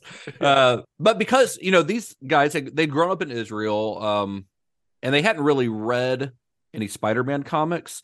Uh, so because of this, Golan and Globus naturally assumed that a Spider-Man was akin to, let's say, a Wolfman, where a man is transformed into a giant man-spider hybrid. Makes sense, right? yeah, of course. So, in this version of the story, Peter Parker is bombarded with radiation by a mad scientist named Dr. Zork, which causes him to mutate into the aforementioned man spider. Once this happens, Zork tries to get Peter to lead an army of creatures, his his other creations, these other, uh, I guess, human animal hybrids that he'd created. Uh, he wants Peter to lead this army against humanity. Peter turns down the offer and instead spends the rest of the movie battling each of Zork's other monsters, which, to be fair, sounds awesome. I mean, I would watch the hell out of that movie, but it certainly does not sound like Spider Man. No. It's it's weird to think about too that they're probably like having these discussions about like let's do Spider-Man. They're like, well, we don't have much of a budget for this, and they're like, oh, I wanted to turn him into a spider and have a shit ton of monsters in there that he fights. We'll make something work. Like, Yeah, I mean, and they get like they get you know Tom Savini or somebody to do or Rob Bottin to do the effects of the the spider transformation. It would have been it could have been cool, but it wouldn't have been a Spider-Man movie. right. Well, it seems Uh, like that's it's almost like almost with every single one of these things so far. It's been like, why do you need Spider-Man? Like, Yeah, you right. Just made your own shit. exactly. Uh, so it, I mean, it honestly kind of sounds like a, a take on the Fly. Yeah, I was Spider-Man. just thinking that. I was like, oh man, I wonder if David Cronenberg could, could have Right? cranked a out brief a- a shout out. really I think wild- part of the reason is uh, just answering my own question right now, just thinking about it, is that Steve Ditko deserves a lot of fucking love for that costume design, right? Yeah, that's true. Mm. It's iconic. People want that fucking costume. Mhm. That's what they want. Yeah. Yeah. Well, so if Stan Lee hated the TV show version, the American TV show version of Spider-Man, um, which at least somewhat resembled his creation, uh, what do you think he thought of this version, the Tobe Hooper Cannon Films version of it? Well, uh, yeah. he hated it. yeah. Uh, he, uh, he hated it. And thankfully, he was able to step in and keep it from getting made. Uh, and then Lee was able to convince Cannon to work on a script with a couple of writers that he'd come to know named Ted Newsom and John Brancato. Po- pro- I feel sorry for Stan Lee because all this time, like he's been working so hard, and he's like, "Guys, I'm not beholden to any storyline. I let the Japanese do whatever, but this makes me cry and want to throw up." It sounds Well, terrible. Lee took a liking to these two writers. Uh, not long after meeting them, he just kind of clicked with them. And in sort of a trial run, he gave them an assignment to write a script for Sergeant Fury and his Howling Commandos. Uh, Lee loved that script, and that kind of let Lee know that these two, like, these were the guys who should work on a Spider Man script. He's like, these guys get it, you know? Uh, he figured that these were the guys who could do it and do it right. So he lets this writing team take a crack at Spider Man. And once again, when they come back with the script, he loves it. It was everything Lee wanted from a Spider-Man movie. It was a clear adaptation of the comics with Peter's uh, origin story intact. It had recognizable villains, including Dr. Otto Octavius as the film's main bad guy. And you know, reading a little bit about this script, it also seems that it was very much a product of its time. I mean, yeah, it was a Spider-Man movie, but it was also very clearly a 1980s Spider-Man movie. Uh, Ah. For starters, the actor who the writer, you know, when they're writing it, they're picturing an actor as Spider-Man. Uh, they pictured John Cusack in the Peter Parker role. Uh, John Cusack at the time, he was hot off of roles uh, in films like 16 Candles, Better Off Dead, Stand By Me. Kind of makes sense, you know? Uh, I then, can picture uh, him. yeah, I can I- picture him, especially like an 80s version, like Say Anything era. John Cusack, I could see him as Spider Man. And then they also they uh, in another very 80s scene, they wrote in a segment where Spider-Man guest stars on Letterman to do some stupid human tricks. uh, and then in the classic comic book sequence where Peter uses his powers in a wrestling match, Brancato and Newsom included in the script a gentleman by the name of Hulk Hogan. Uh, not a Hulk Hogan type character or a character loosely based on Hulk Hogan. They literally wrote the Hulkster into the script. Uh, and Hogan was apparently friends with Stan Lee, so they were pretty sure they could get him into the movie. So they'd like, nice. they were confident that they could actually get Hulk Hogan, so they literally wrote him in there. Well, let me tell you something, Webhead. You've been you've been swinging around New York, dude. But Hulkamania is about to run wild on you. that would have been in the movie. That scene would have been in the movie. right. Uh, no, he. Well, the Hulk and, and Marvel relationship goes back for forever, I guess. Because even, uh, uh, you know, the Hulk, Hulk Hogan, you know, he Hulk comes from the Incredible, Incredible Hulk, Hulk, yeah. and uh, so, but it is actually funny. I was looking at into this, just trying to see like the actual connection here, and didn't necessarily find anything. Except that it's funny that Stan Lee and uh, uh, Jack Kirby, those guys were like just really fond of the name Hulk. Like they had used it multiple, multiple times. And Mm. uh, there was a two gun kid story in the 1960s, Gunsmoke Western number 63. Uh, but uh, the two gun kid, kid uh, the big bad that he has to go up against in that issue is Hulk Hogan. Oh, that's the that's the character's name. Yeah, it's the character's name. He's just a big badass cowboy. Huh. And uh, Well, I mean, Stan Lee was kind of friends with a lot of these bodybuilder types because he had become friends with Lou Ferrigno through the Incredible Hulk TV series. course. So all of these like big muscular guys, uh, they all loved Stan Lee. Like they looked up to him, even though he was like this nerdy kid from New York and you know this little skinny guy. But all these like big macho bodybuilder types all like loved Stan Lee. Let me tell you something from hanging out with wrestlers is they're all nerds. Every single one of them is most most of them are still nerds Because they, love grew comic up, books. They, they grew up as wrestling fans. Yeah, and they grew up Yeah. as wrestling fans. Exactly. they just decided to get built and do something Right. about it. And so uh I actually in looking at the the stuff from the script on this one, I actually even understood the Letterman bit. Like I thought it, it made a lot of sense. It was actually kind of cool to me Yeah. because it he he does the wrestling thing and then he gets picked up by an agent who like promises him a bunch of money like i can Mhm. get you gigs and stuff like that. And so like spidey's like a regular issue for him in the comics is not having enough money. He's always Mhm. broke and like figuring out how he's going to pay rent. So he takes on the agent and gets booked on letterman. And uh, Yeah. so it all kind of makes sense. And then it's like i think it's after that in in that script where it- it's kind of the same deal. He's, he's like on a payphone lets a crook slide past him and then later on uncle ben gets carjacked and it's uh, by the same criminal that he let through and all that Yeah. stuff So Uh, did you it- read the script? no i didn't read the whole script i read, read like a summary you sent me i think. Oh yeah, the, that summary on Reddit that, that Yeah. I found. Yep. so there's like stuff I'll- like liz allen's apparently the love interest Mhm. uh aunt may and ben are younger which is something we kind of see the movies going towards uh I don't know. Marisa Tomei is still the right age for uh, Aunt May. She's just she's just aged very well. I was about to say, like, either age, Like, May's been aged down no, more, or Uh, we've uh, finally met enough that, like, Aunt May is now my love interest. Right. So- so while this script sounds like it would have made a pretty great big screen ad- uh, introduction for Spider-Man, it just wasn't meant to be, especially at Cannon. Because remember, it's the mid 1980s. Uh, a lot of stuff in the script featured sequences that simply would not have been possible to pull off in a pre CGI world. It just wasn't physically possible. But even if it were possible to like pull this off somehow using practical effects, Cannon wasn't exactly known for investing tons of money into their movies. And so, with that in mind, Golan and Globus hired a director who had helmed some profitable, uh, if not critically praised, films for the studio Invasion USA director Joseph Zito. Now, I'm not talking shit about Joe Zito when I say that oh they just hired this this guy. Uh, I love Joe Zito. I, I I love Joe Zito's movies. Uh, this is the guy who gave us Friday the Thirteenth, the final chapter, uh, which is a great one. It's especially if you like gore. That's one of the gorier ones. That led to Cannon hiring him to direct Missing in Action and Invasion USA, and those movies made a lot of money. Which of course endeared Zito to Golan and Globus because you know they liked money. Uh, so after reading in the trades that Cannon had acquired the rights to Spider-Man, Zito actually approached Golan in an elevator at Cannon's offices one day, and he told he said, "I want Spider-Man." And Golan agreed to do that. He gave Spider-Man to Zito with a $20 million budget, which for Cannon was a lot of money. Uh, for comparison, uh, Invasion USA had a budget of about 12 million, uh, which at the time was actually pretty high for Cannon, but Missing in Action only cost about 2.5 million. Uh, and they had both been big hits. So you could see why they thought that this guy could do a lot if they were if he was given a real budget.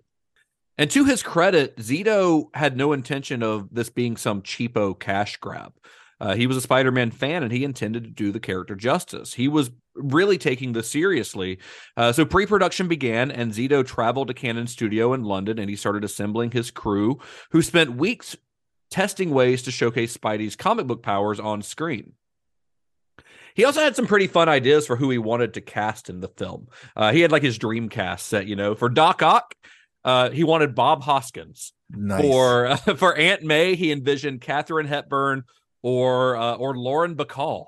There's your star power right there. Right? That's what great casting. I mean, if you can get yeah, them- that is all. Those if are you can cast Katharine Hepburn or Lauren Bacall in any role in the movie, yeah, let's go for it. You know, Well, that's why he needs the $20 million budget, apparently. yeah, exactly. Yeah. Um, and for Peter Parker, well, for Peter Parker, he wanted Tom Cruise. Don't we Now- all? Okay. this is 80s Tom Cruise. This is 80s Tom Cruise. And I think, I mean, that's actually, Yeah. Yeah, yeah. pretty great casting. I mean, this is Tom Cruise. This is before, you know, he wasn't the megastar that he is today, but he was well on his way. I mean, he had already Mm. appeared in Francis Ford Coppola's The Outsiders. He'd already been in all the right move, all the right moves, and he had just scored a massive hit with Risky Business. That was his biggest film to date. Uh, but what Zito didn't know when he was dreaming about casting Cruise was that Tom Cruise was about to become one of the biggest movie stars in the world. Because in May of 1986, this is like while they're planning all of this, Mm. Top Gun gets released, uh, Oh. propelling Cruise to superstardom and probably killing any chance that Zito might have had in getting him cast as Peter Parker. Uh, but if think if that had happened, like Mm-hmm. Tom Cruise as Spider Man in a 1986 movie, it could have been good because him at that time, and he's yeah. he's he's Tom Cruise is a little guy. He's like five foot six or something. Uh, so he had he actually has the physicality to be a Spider Man. Yeah. I was Yeah. going to say that's the thing with him is like I don't doubt Cruise for much anymore. Like he just No. throws himself into anything he does. He sure does, So yeah. uh, it's uh he's one of those guys. Like it's it's it's just like a Leo or a Brad Pitt or Mhm. some of those guys who like you you, you kind of want to write them off sometimes as being pretty boys or something like that. But they make good decisions and they are all in on it. You know. Yeah, whatever Mhm. they pick, they are all about making it exactly right. hmm So luckily, Zito had a backup plan, one that was much more suited to Cannon's way of doing things, meaning it it was a cheaper option. the backup plan was a guy named Scott Leva. Leva was known as a stuntman, not an actor. That's why you probably haven't heard of his name. Uh, and Zito actually saw that as a plus because as a former gymnast, Leva had the right physicality for the role. And in fact, he had cosplayed as Spider Man in between movie gigs, even getting hired to officially appear as the character at events and at parades. And to top it all off, he had already had a bit of comic book movie experience. He had been the, a stuntman and a stunt coordinator on Richard Donner's Superman in 1978. Nice, nice. Yeah, and uh one step further, if you're wondering who we're trekking with, it's Scott Leva. He actually did uh three episodes of Deep Space Nine and one episode of Voyager. All his And that- stunt. Yeah, uh no, he actually it was more background background type roles. But uh but that's every Spider-Man in Star Trek. That's Ba-dum-bum-bum. I can't Yeah, believe one you thing I- squeezed, a, squeezed a, a Trekking into this episode, Todd. yeah. Interesting side note: the one thing this made me think about is uh, my first movie fun fact I ever had was from the Superman movie, and it was me asking my dad uh, how they made Superman fly, and he told me they hang him from a crane and swing him around. And, and so, and I believe that for forever. And uh, and it, so that would have been Scott Leva, I guess. Yeah, that was getting That was swung around. swung around on a crane. I always thought that they just put him on a like a glass table and you just couldn't see the table. Oh yeah, that makes screen. sense. That that was what I thought they did when I That's was a actually kid. more believable that they just like just like swung him freely. I around. genuinely don't know how they did it. I've never looked it up, so that could be how they did it for all I know. right. I I want I want us to produce a movie that involves a lot of special effects, but we're not allowed to look into how to actually do them. We just have to do the special effects the way we think they're supposed to be done. This is going to be like Be Kind Rewind Yeah. and like a superhero version of Be Kind Rewind. yeah. so while pre-production on Zito's Spider-Man movie sped along, things began to fall apart at Cannon Films. The studio had been managing their money poorly, and when they began planning two of their biggest films to date, which were Superman 4 and Masters of the Universe, the one with Dolph Lundgren, they decided to slash Zito's Spider-Man budget in half and divert the money into those other films. So heartbroken and frustrated, and knowing that there was no way he could make a decent version of Spider-Man for only $10 million, Zito left the project. Uh, worth mentioning here is uh, actually they they did make a trailer. You can find it on YouTube. I did watch that. And, Oh, yeah? uh, yeah. There's a trailer for. I mean, it's not it's not anything special. It's like mostly like cityscape, and Mhm. then it's just like uh, Like a sales know, trailer kind of thing. yeah, yeah, basically. And so you see this. Uh, I really got to get our YouTube channel straight because I'll just put it on there. But the uh, there's a Spider-Man in it. Like, I mean, it's the cityscape, and it says like coming soon from Cannon Entertainment or whatever, and blah blah blah. And it's you know just like the amazing Spider-Man, and has the logo, and he like kind of just flips into frame or something, you know. And it's the costume, it's the regular costume. And That's cool. I wonder if. Leva in the costume in that. Yeah, I assume it is, but uh, yeah, I don't know for sure. But yeah, they made like a little teaser thing for it. So Zito leaving the project did not kill it completely, at least not right away. Cannon would make several other attempts to get a Spider-Man movie made, uh, and they actually they ended up having the script rewritten to accommodate a lower budget. Uh, you know, because again, this is Cannon Films, and also because it's Cannon Films, they replaced uh, Zito with Albert Pyun. But development on the film eventually stopped as Cannon continued to bleed money, heading towards bankruptcy. And then in 1988, as part of a $200 million deal, Cannon was taken over by Pathé Communications, which was a holding company controlled by an Italian financier named Giancarlo Parretti.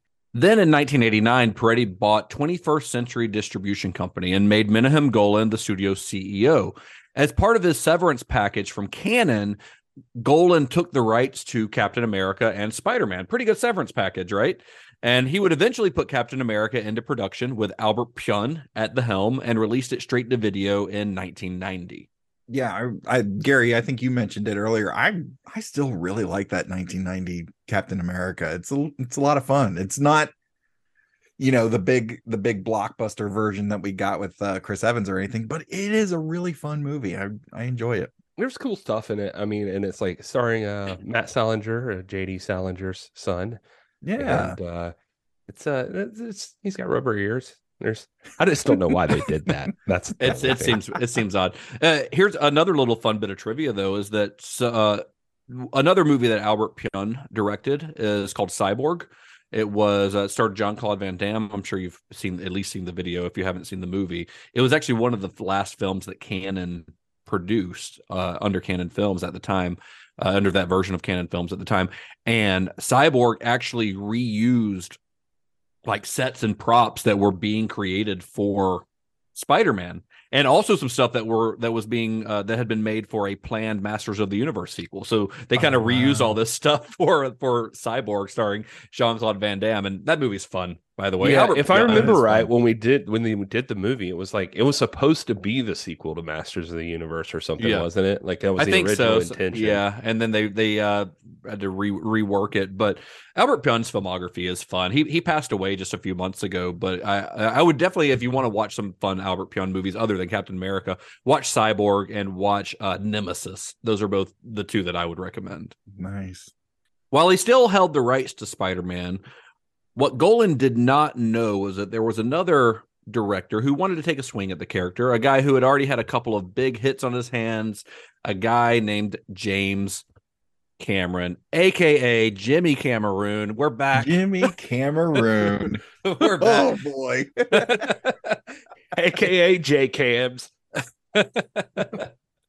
uh, so if you've listened to our James Cameron series, well, first of all, if you haven't listened to our James Cameron series, what are you waiting for? We put a lot of work into it, and it's really good.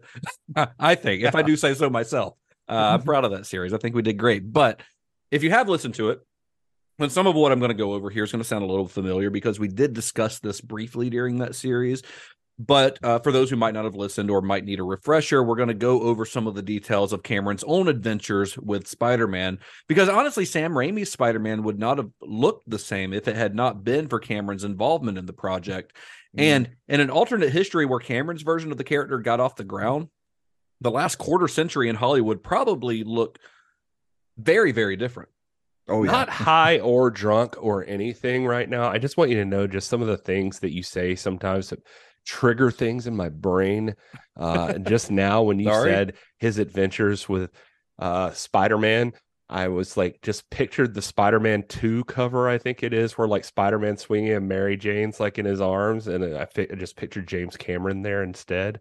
I just pictured the I pictured the scene from the first Spider-Man where Spider-Man's hanging upside down kissing Mary Jane in the rain. right. But right. it's James Cameron Uh, either way. instead of instead of Kirsten Dunst. Brilliant. That's Oh. a movie we didn't get that we should have. Well, growing up, James Cameron was a huge Spider-Man fan. He loved the comic books. Uh, he was an avid comic book reader, and even more so, uh, he was an avid artist. We talked about that a lot during that series. uh, But he would often sketch his own comic book style doodles, and he modeled his drawing style after Steve Ditko's.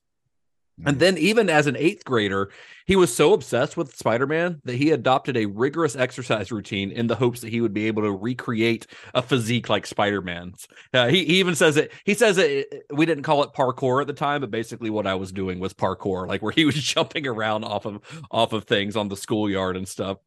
Nice. Yeah, I- and- to be and you honest, he does kind of have that physique. Yeah, except except he's like six foot five or something. Oh well, yeah. Um, you could totally picture that Jim Cameron also probably hoped that one day he would invent like web shooters and other shit that he would just Right. become Yeah. Spider-Man. Yeah, yeah. Uh, so it was in the late 80s after he had directed Aliens and The Abyss that Cameron started circling the character. But of course, uh, Cannon, they still had the rights, or at least um, Golan, I guess, still had the rights to the character at this point. To be fair, by the way, I wasn't dissing James Cameron for that. I've often wished I could have become Spider-Man. I wanted my mom to make me the costume when I was a kid. Like I had never seen myself naked in the mirror before. It was a terrible idea. But anyway, just throwing that out there. now, Spider Man was actually not the first Marvel comic character that Cameron attempted to bring to the big screen. Before he was able to get his hands on Spider Man, Cameron toyed with the idea of producing an adaptation of the X Men, which Kathryn Bigelow, who was his wife at the time, would have directed. that would have been fucking awesome. This was like, This was the most frustrating part about these notes of yours. Yeah. Is And, I saw this and I never even I don't remember us talking about that before. And I was like, I, James Cameron's X-Men actually makes all the sense. and Kathryn Bigelow directing it right on the heels of Point Break. Right. Yes. So you've got Keanu, about that Keanu sounds- Reeves could have played Wolverine. Uh, oh my god. Oh, who could Patrick Patrick Swayze could have been Cyclops, or Easily. oh my god, totally. yeah, with the hair. Come on, with that Yeah. eighties the eighties hair, like keep the long hair, have like a very eighties long hair. Uh, Cyclops, that would have been great. I'd have been down for that. Man, he just he just and he's so good with like ensemble Mhm. cast, it feels like, and like it just feels like the science of the whole thing or the Yeah, he would have nerded the out. genes and that would have been all Jim Cameron. Yeah. So Cameron, uh, you know, I mean, he's serious about that this, and he invited Stan Lee and Chris, Chris Claremont, who was writing the X Men comic books at the time. Uh, he invited them to his offices at Lightstorm Entertainment. This is in 1990, and he makes a pitch to them. Now, oddly enough, uh, this is just a fun little tidbit I had to throw in here because I found it really strange. that Claremont, uh, when he talks about this in interviews, uh, because I can't believe we're mentioning this guy twice during a, a, a Spider-Man episode, but the guy that Claremont pictured as Wolverine was Bob Hoskins. Ah, man, yeah, it is strictly the short thing. It's That just gonna Yeah, be short. Yeah, yeah. that's all it is. Uh, he also pictured Angela Bassett as Storm, which honestly is a pretty great idea. that's not yeah, pretty there's awesome. nothing wrong with Yeah. that one. yeah, but but Bob, Bob Hoskins, as Wolf- I can see him as Doc Ock, but not necessarily Wolverine. I just don't see that ferocity. Although I don't know, in Hook he's got that. Uh, it could. Who knows? Who knows what could have happened? Anyway, Anyway, no, this is not the Wolverine podcast. I'm still holding out hope for Tom Hardy or somebody one day. Like I feel Yeah. like, ooh, Uh, he's he's short already and like real built and yeah, everyone Yeah. wants Daniel Radcliffe because he's short, but I keep seeing that, but I just don't. I just don't picture him doing the angry face so yeah, well. I don't know. Yeah. Well, anyway, at one point during this meeting, Stan Lee turns to James Cameron and says, Hey, I hear you like Spider Man. And then Cameron's eyes just lit up, and he and Lee just so start. Jimmy Jimmy Cameroon, I hear you like Spider Man. so uh, they start chatting away about Spider Man. And then it- so in this meeting, all these X Men guys, like Chris Claremont, who are like watching this, they just they're just seeing their dreams of a James Cameron produced X Men movie just evaporate before their eyes as as Jim Cameron and and Stan Lee are just like geeking out over over Spider Man. Uh, but it was never going to be easy for James Cameron to make his own Spider Man movie. The rights to the character were at this point pretty complicated, with a lot of different parties claiming the rights to the character.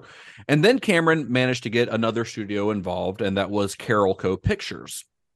Carolco We talked about them a lot during that James Cameron series, but they had made their name and reputation on the Rambo films. And as uh, listeners might remember, James Cameron had written the, the script for Rambo 2, First Blood 2.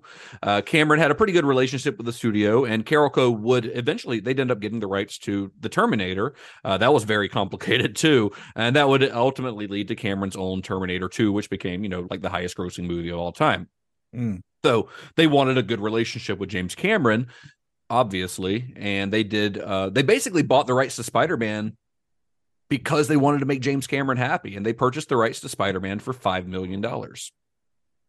Now you might be asking yourself at this point, what about the Cannon guys, or what about Golan and Globus? I, you, I thought they owned the rights to it. Well, this may come as a surprise, but Menahem Golan was not managing 20th, 21st century distribution very well, and the Hmm. studio needed some money.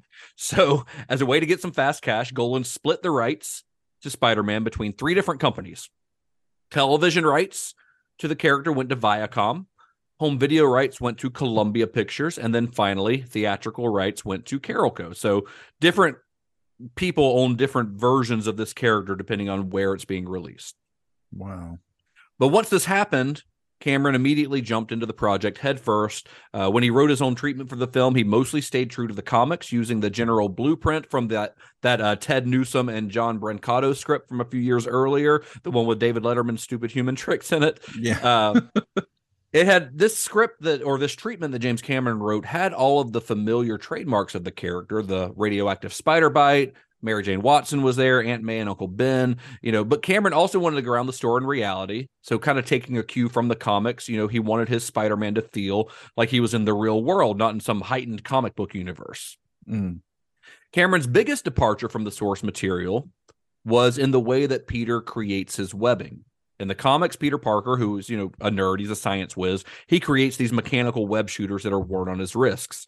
But in Cameron's script, he describes uh, this is a, a quote from his treatment a dark shape the size and color of a rose thorn that emerges from Peter's skin, and that's where these organic webs come from. Now, does that sound familiar to uh to, to you guys? Yeah, it sounds uh yeah, vaguely familiar for sure. It does sound familiar, and uh, so I guess we'll get to reuse that. But I would say too, he he wrote a scriptment uh, at the time, and so I, I saw like a little bit of that. And one of the other bigger things that James Cameron changed to me was that he wanted to make it like. Have you guys seen Riverdale?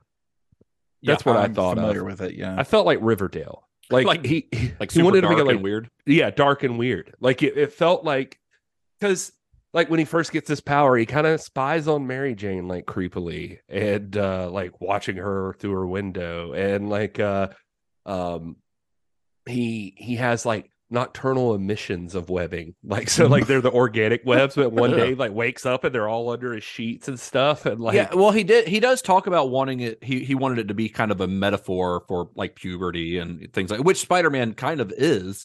I think they have sex on the Brooklyn Bridge at the end Wow. Uh, there's uh, eh, the villains like he doesn't keep any known villains. I mean, he keeps some premises. So like uh, the the big bad in the movie is this guy named uh, I don't know. It's like Spence or s- I I forget the last name. Doesn't matter. Anyway, it's like a combination of Kingpin and Electro.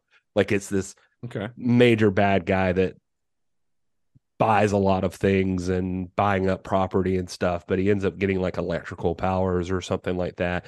But then he has a heavy who is uh this dude uh who basically is the Sandman. He has no backstory. He could just control sand or something. And so like Okay. it's it's just kind of weird. Like he doesn't I don't know, it, it just and he cusses a lot. Like there's a lot of cursing. It's like a Kevin Smith script. I have to imagine cursing. that would have probably changed if if the movie had ever been. yeah there were They theories weren't gonna that, do like you an know a lot of R-rated. that stuff yeah a lot of that stuff usually changes by the time you get to the finished product but there was just Mhm. like a, it, it felt like it felt like a weird angsty teen thing it was Yeah. it was kind of Mhm. interesting Strange.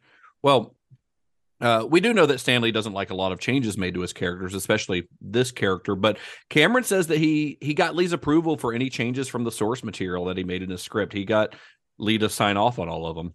So Cameron worked on the script for a little while. Uh, that initial meeting with Stan Lee was in 1990. Terminator 2 was released, and then he followed that up with True Lies, as we know. And then once that shoot was done, it was reported in Variety that he had finally completed his script and turned it into Carolco. So immediately, of course, casting rumors start swirling. Cameron's uh, regular collaborator, Arnold Schwarzenegger, was attached to the role of Doc Ock, while Leonardo DiCaprio was in the running to play Peter Parker. Nice. But I despite, would- I think that would have worked. yeah, I can see that. I mean, he was around the right time, uh, right age. He would have been a little bit older, but I mean, he probably wasn't any older than what Tobey Maguire was when he played, you know, high school age uh, Peter Right. Parker later on. Yeah. So, like in his early 20s or so. But despite a solid script, an A list director, and support from the guy who created the character, this version of Spider Man never got off the ground either, thanks to the same kind of legal and financial woes that had plagued the character for the past decade. Menahem Golan filed a lawsuit against Carolco in 1993 over his producing credits on the film, mainly because he thought the execs were trying to squeeze him out. And then Elsewhere, Carolco was suing Viacom and Columbia in an attempt to get the rights to the home video and television rights to the character, which prompted countersuits from Viacom and Columbia. Ugh. Yeah, So- there was supposedly like a phone call from Carol Code, like legit, where they called me to him Golan and asked them to just not put their names on the thing. Like Oh, they thought it would impact something. Like I, I read some article that was talking about that, that they like literally just asked them, like, hey, we don't want to use your names on this. Can we just not use your names? Yeah, they probably didn't want the stigma that was, you know, because he Mm-hmm. he produced all these little low budget B movies and they were trying to make a like a big budget Hollywood movie. So I kind of get that, honestly. yeah. Uh, but then came the final blow. Uh, Golan's 21st century, they were on the verge of bankruptcy. we there's so much bankruptcy talk during this episode. And Which is 19 kind of appropriate for Peter Parker. Like, right, yeah. He's And Marvel, worried about money.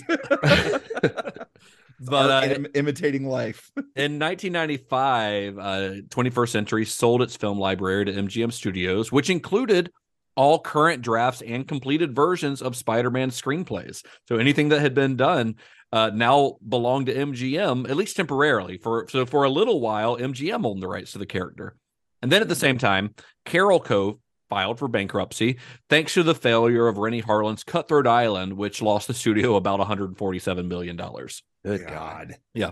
That's a So- story for one day. It sure is, yeah. so in steps 20th Century Fox, who uh, you know they had distributed Aliens, The Abyss, and True Lies for James Cameron, and the studio claimed that Cameron was still under contract with them and that they wanted to be part of whatever his next project might be. They wanted to be in the James Cameron business, and from and they were saying, "Hey, you're legally under contract to work with us." So naturally, Cameron tried to persuade Fox to bid on Spider Man so that he could complete his script and, and make that movie. But Fox's CEO, Peter Chernin, he wouldn't go for it. He didn't want to get entangled in the legal web surrounding the character. I see what you did. See there. I see. Yeah. uh, of course, as we know, Cameron's relationship with Fox did continue. Uh, and when Spider Man didn't work out, Cameron moved on to another little project that he had his eyes on called Titanic. oh, I've heard of that. Which Yeah. went nowhere. now, okay, in true Marvel fashion, I'm going to play a little game of what if. Ooh. So, what if Fox had said no and had signed on to make Cameron Spider Man? Mm. If that happens, then the entire course of Hollywood history from that point on looks different, right? Maybe Titanic never happens, or at the very least, it happens later, at which point Leonardo DiCaprio and Kate Winslet have probably aged out of the roles and never starred in the film. If that had never Mm. happened, then what do Leo and Kate's careers look like? You know, does Leo still become as big of a star without Titanic? Uh, does Kate Winslet continue to just do these like little period dramas that he, she had been doing before that movie? Maybe that Um, was Mary Jane. And Leo was. Peter. It could have been, but it, you know, and Le- you could argue that Leo, if he had been cast as Peter Parker, he could have still been a big star. But who's to say that he would have landed or even wanted that role? He didn't really even want the role in Titanic, so I it would be hard to see him wanting a role in a big superhero comic book movie. It's because if you listen to our Titanic series, you know that Leo at the time was a little shit. Yeah. So, so then, if he hadn't made Titanic, what does James Cameron's career look like? Does he ever become the hmm. underwater explorer that he would become as a result of the deep sea dives that he took on that film? And would the technology that was created for those dives have ever existed? Would the 3D cameras that he helped to create for his Deep Sea Challenge documentary have ever been made? And would the motion capture technology that he utilized on Titanic have ever been perfected? And if either one of those things happens, then does Avatar never exist? And if Avatar never exists, then I never get to eat cheeseburger pods at Satu'li Cantina Animal Kingdom. Yep. nice. I think the bigger That's- question, that's some like good- with that's some good most- facting there, Justin. I think the biggest thing we should always keep in mind for what if is the most important question of all. How does this affect Vin Diesel? that's Uh, that's true Hollywood history. That's what Yeah. you need to know. I'm more hung up on the fact that if we made a good enough living off of this, I could have the time to actually do a segment each week on how does this affect Vin Diesel. Oh man, who would you cast Vin Diesel as in a Spider-Man movie, Gary? In a Spider-Man movie, Mm-hmm. Oh, I mean, the easy answer is if you were there is a Marvel character called Tombstone. I ran into him in the video game, but he's a he would be perfect, like kind of a buff, like his skin's indestructible kind of thing, and he uh just a just a gruff villain guy, just a heavy kind of dude. But I don't know, Vin Diesel would probably be pretty good at that. But Kingpin. See, I thought I he thought could Venom. be Kingpin. He I thought he'd be. I think I thought he'd be a good Eddie Brock. Okay, he could, maybe like he Yeah. could he could do it. he could do anything. I mean, he yeah, I was Yeah. gonna say I mean, he could do anything. So Vin right. Diesel for Aunt May. I mean, look go. at look at Riddick and those glasses. He could be Doc Ock. That's true. Ooh, nice. you know, you know, just depending on what you want to do. So, As long as it's all about family. then yeah, of course we're it good to is. um, I will say, like when you go and look at interviews with these guys, uh, the Cameron, like when you talk, we, there's interviews with Leo where he gets asked about the Spider-Man thing, and he says like, "Eh, it wasn't really a thing." Like he he he plays it off. He says like there was, he's like, I saw like a script, but he's like, I was never very close to it. And then like uh Cameron though will say like it was closer than you realize it was. Yeah, I mean, they probably never got so far along to where they were in active talks with Leo because they never got that far along in the process. Right. But all right, so if you're following the timeline, that you know that we're getting pretty close to around the time when Sam Raimi joins the story. Uh, but there is one more very important character in the story that we have to talk about, and that's Avi Arad, because Arad is ultimately the guy who gets Spider-Man in front of moviegoers. So Avi Arad, uh, I'm sure if you've seen the Spider-Man movies, you've seen his name all over them. They're it's everywhere. Uh, but he was an or he is an Israeli businessman who moved to the U.S. in 1970 to pursue an education. And while his story is fascinating, everything from you know the beginning, he was in the uh, Israeli Defense Forces. Like he his, his story is wild. Jeez. Uh, yeah, but uh, we don't have time to get into all that. Uh, so, for the sake of our narrative here, we're going to skip forward to a few years to 1993 because that's when his fateful partnership with another Israeli businessman, uh, a business tycoon named Ike Perlmutter or Pearl Perlmutter, I think it's Perlmutter, uh, when that relationship began. So, Perlmutter was a shrewd and successful businessman who had made his fortune in corporate closeouts, uh, basically meaning buying up failing companies and then liquidating their assets. So in 1990, he purchased a fledgling toy manufacturer called Toy Biz after the company had filed for bankruptcy. I remember. Take a shot every time we say bankruptcy during this episode. Yeah. His plan for Toy Biz was the same as for many of the other dying companies that he had purchased. He had just planned on liquidating them. So, at the urging of some of his associates, Arad took a meeting with Perlmutter and uh, basically to forge a business relationship, business partnership. And during this meeting, they're in, in his office, and Arad sees a Toy Biz catalog kind of sitting on Perlmutter's desk, starts flipping through it. And while flipping through it, he finds some inspiration. You see, Arad had grown up loving comic books, mm-hmm. particularly Marvel comic books, and he had actually spent some time early on in his career designing action figures for Hasbro, Mattel, and Tyco. So, it as it turned out, these two passions collided with Toy Biz because Toy Biz was the company who produced action figures based on Marvel's stable of characters. They were the ones making all the stuff you saw on the shelves in the 80s and early 90s. Nice. So Arad saw potential in Toy Biz and in their connection to Marvel, of course. And it took a bit of convincing because Perlmutter reportedly didn't have a clue what Marvel was. He's like, "What is Marvel? I don't, I don't know what this is." Uh, but Arad managed to talk him out of liquidating the company. So Perlmutter, being the shrewd businessman that he is, he recognized a big problem in the area of toy toy manufacturing, making toys. Uh, this is probably honestly one of the problems that led to Toy Biz's going into bankruptcy to begin with. And that's that a lot of smaller toy companies lost a considerable chunk, chunk of their profits because they had to pay licensing and royalty fees to bigger companies like Marvel or Disney. So hmm. in 1993, Toy Biz approached Marvel with a new deal.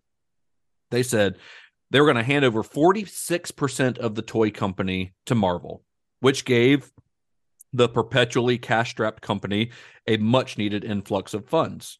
In exchange, Marvel gave Toy Biz an exclusive no fee license to make as many toys, action figures, and merchandise as they wanted, which of course meant more money for Perlmutter. And for Arad, it meant more opportunities to play in that Marvel sandbox. Nice. And Arad knew that the best thing for Marvel's characters would be to get them in front of more audiences, not just your comic book geeks, but your everyday regular Joe who might not be heading to the comic book store every Wednesday, right? Mm. And he knew that the best way to do that was with movies. A successful movie would be beneficial to Marvel because they would sell more comics and their characters would have a higher profile.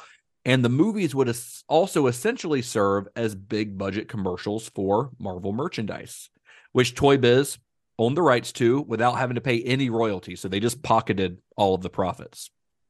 Nice. So Arad spearheaded the campaign to get more Marvel characters into their own movies. And with that, Marvel Films was born. It's called Marvel Studios now, but at the time, the division was called Marvel Films. So Arad's vision would to be to see Marvel have its own independent film company where it could maintain full creative control of all of its properties while reaping most of the profits. But this the company, you know, they they were still kind of broke, Marvel was, so they couldn't really mm-hmm. afford to finance the movies on their own. They would need to partner with Hollywood studios for financing in order to kind of get their foot in the door in Hollywood. So Rod starts shopping around, trying to sell the idea of big budget superhero movies to a Hollywood who had very little interest in movies based on comic books because this is the 90s. Uh, aside from, you know, Batman movies, there's really not there really aren't any comic book movies being made, at least not based on characters that are are like big names. I mean, you had your Judge Dreads and your uh, barbed wires and stuff like that, but nothing like major other than Batman. And of course, by the 1996 97, we know what what direction that franchise was going. Yeah. uh, so Arad did initially find some success with a partnership with New Line Cinema, which was a studio best known at the time for producing the Nightmare on Elm Street movies. New Line would go on to produce the first big budget Marvel movie, uh, which was Blade, released in 1998. Yeah. And it seems a little odd to think that we're launching this new endeavor to make big budget Marvel movies by uh, producing a movie starring an R-rated movie, a very gory R-rated movie starring like a D-list character from Marvel Marvel's uh, stable of characters. But New Line took the chance, Marvel took the chance, and it paid off. And Blade made over 131 million dollars on a budget of about 55 million dollars. So Hollywood took notice of that. Yeah, and you can also see around this time there were uh, some TV films and you know a couple of other smaller TV projects, uh, short-lived things that kind of set up the stage for the larger Mar- Marvel universe pre MCU with Yeah. stuff like Nick Fury, Generation X, and then of course all of that leading to like Bryan Singer's X Men and and all of that stuff. So Well, just it, as- yeah, just is going to mention, but I mean, Arad was big on the animated series of Spider Man that, that came out during this time, the X Men series, which was huge for. Yeah, Oh, because yeah. well, Marvel Entertainment existed already at this point. Arad was uh, involved in that, and that net Nick Fury movie that you're talking about, the David Hasselhoff one.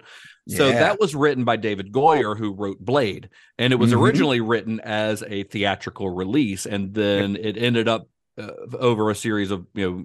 For a series of reasons, it ended up getting downgraded to a made-for-TV movie starring David Hasselhoff. But uh, that was originally supposed to be a theatrical release, and uh, David Goyer was this i mean david goyer's been like the go-to comic book guy ever since really yeah, pretty much.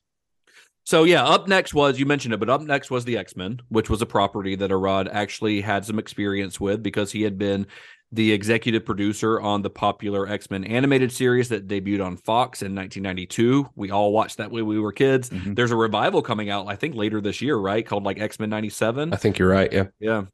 Nice. Uh, and 20th Century Fox would be the studio to eventually bring the X Men to cinemas. The Bryan Singer helmed movie ultimately grossed $296 million at the box office uh, globally, proving that comic book movies had the potential to be hugely successful. So at this point, we know Marvel movies can make money. So it should Mm. be pretty easy to get a Spider Man movie made, right? Well, if we've learned anything during the course of this episode, it's never that simple, not when it comes to this character. See, in the mid 90s, Marvel was struggling financially. They were always kind of struggling financially, uh, and they were riddled with debt. Uh, they were suffering through another debilitating bankruptcy. And Arad argued that producing movies based on their properties was really the only way that the company was going to survive. Uh, in fact, I've got a quote from him here. He says, Movies will drive the brand. Movie companies that will make the movies will have to promote Marvel. The movie opens with the Marvel logo. After two or three movies, Marvel becomes a household name. But in 1996, a court appointed trustee was ordered to field purchase offers for Marvel. Again, they're going through bankruptcy. So while several entertainment companies, including Sony, worked on plans to acquire Marvel, none of those came to fruition. And Marvel's bankruptcy hearings lasted uh, like three years. This is going on for a while. And in the end, Perlmutter and Arad convinced Marvel's lenders to invest in them and allow Toy Biz to assume full control of Marvel. So once they took control in 1998, Arad immediately started trying to partner with a studio to produce a Spider-Man movie. Well, he goes to Paramount, he goes to Sony. Uh, he even took a secret meeting with 20th Century Fox since he had just worked with them on, on the X-Men deal. But Sony in particular had a really good bargaining chip. Remember, as a result of uh, the Menahem Golan selling off the rights to Spider-Man, Sony actually owned the home video rights. It was they were it was Columbia Pictures when those rights were sold, but Columbia and and Sony are the same company. So Mm. they're they're they're two arms of the same company. So o- Sony actually owns the home video rights to Spider-Man already. So uh, without those rights, basically what they told uh, Arad was without those rights, Marvel Films is going to lose out on a significant amount of money that came from home video sales, from VHS sales. So Sony approached Perlmutter and Arad with a pitch. They said, "Hey, you should just sell Spider-Man to us outright, so that we just own the rights to Spider-Man theatrical and home video." And uh, to Sony's shock, Arad and Perlmutter actually offered them even more than that. They offered to sell every single available character that they had to Sony for a total sum of $25 million. Now think about this. They couldn't sell the X-Men or Fantastic Four or um or the Hulk because those had already been licensed to other companies. Mm. Right. But every other character was on the table. Iron Man, Captain America, Black Panther, Thor, Ant-Man, the Guardians of the Galaxy, all of them. $25 million. And Marvel Nice. Films offered all of these characters for one lump sum because they needed the money to get out of bankruptcy. Yeah.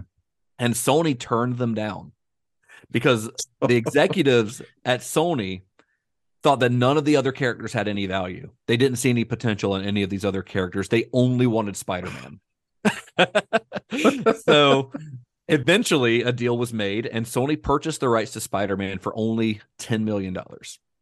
Which yeah, 10 million dollars is a lot of money, but that character has gone on to make billions and billions of dollars since then. Yeah. So, uh, but and and I mean, and think of the other characters that they left on the table and how many billions of dollars that Sony left on the table with that deal. Oh yeah. Jeez. I mean, depending on you know, just assume. I mean, if that, that they know what to do with them. I mean, I guess Well, Sony yeah. manages it with Spider Man, so I guess I can't shit on Sony, but it wouldn't be what we know now with those characters. It seems like. Well, here's the Mm. thing. Here, here's an interesting thing, is that on the X Men movie, there was a a uh, guy that was working as like an assistant producer or something on X Men, right under under Fox. And when Arad worked with this guy, and he liked him, he liked him a lot. And he actually asked the the producers that this guy was working under on X Men. He's like, "Hey, I want to see if he can come work for us over at Marvel Films." And they agreed. They're like, "Yeah, he's a great dude. I think he would do good work over there." And they they let him out of his contract. He goes to work for Avi Arad at Marvel Films, and that guy was Kevin Feige. Oh, of course. nice. So, so it's still possible that had this happened and Sony had bought all these, if they're still working with Marvel Films, Kevin Feige's still there. Wow. Ah, interesting. Yeah. Yeah. So with this deal, this deal's done $10 million. And with that, Spider Man finally had a home in Hollywood. And in 2002, under the guidance of director Sam Raimi, audiences would finally, after all of this, after decades, would finally get to see the web slinger in action on the big screen. And that's what we'll pick up next week as we discuss the story behind Sam Raimi's Spider Man. Spoiler alert: Sony goes bankrupt. It never happens.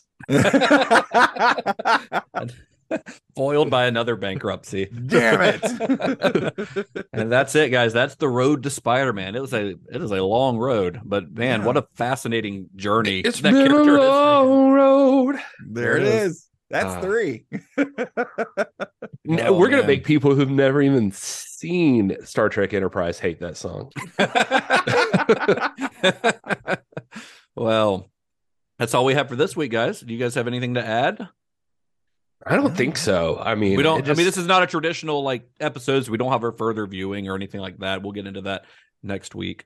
But- yeah, it's just you can totally see why we had to do this. Hopefully, that uh there was We just could- we so couldn't much squeeze all- yeah. backstory that we just We- want to be able to jump into Sam Raimi and Spider Man when we get Yeah. started. Like almost pick it up like it's the next chapter in Sam Raimi's story. right. But Yeah. how could you get there without knowing like where Spider Man's been all this time? Yeah, and I mean, Mm. and it's the rights to the character are especially the stuff that with Avia, Avi Arad and all that. Uh, I mean, going back all the way to Cannon Films, the rights have just been a a mess. So getting a Spider-Man movie on the screen at all is an achievement.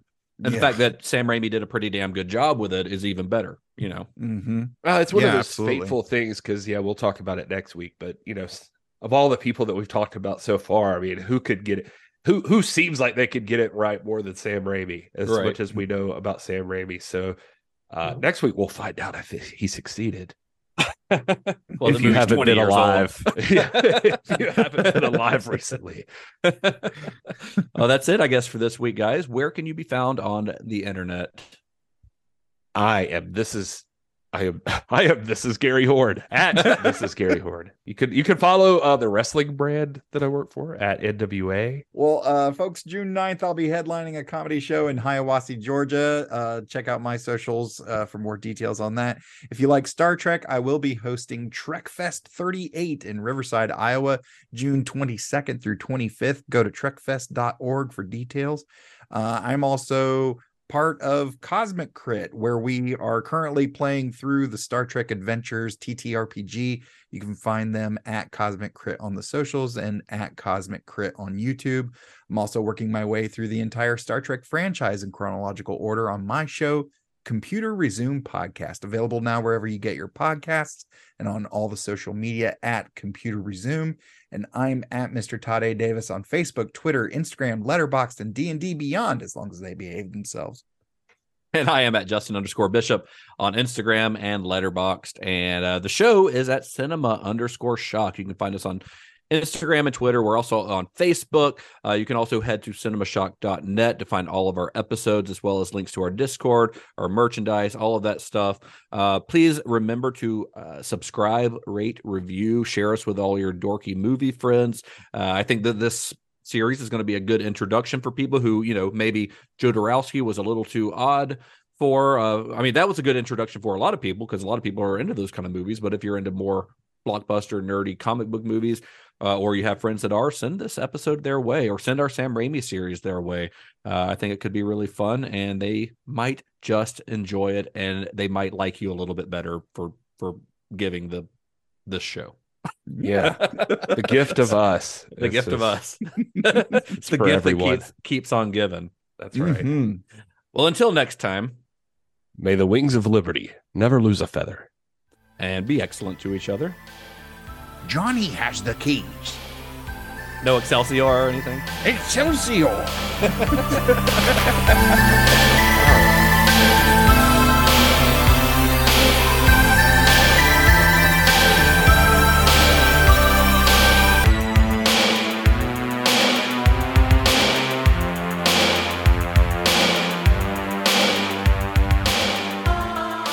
Sorry, I keep having to pause to sniff because Did you a Mm. bitch?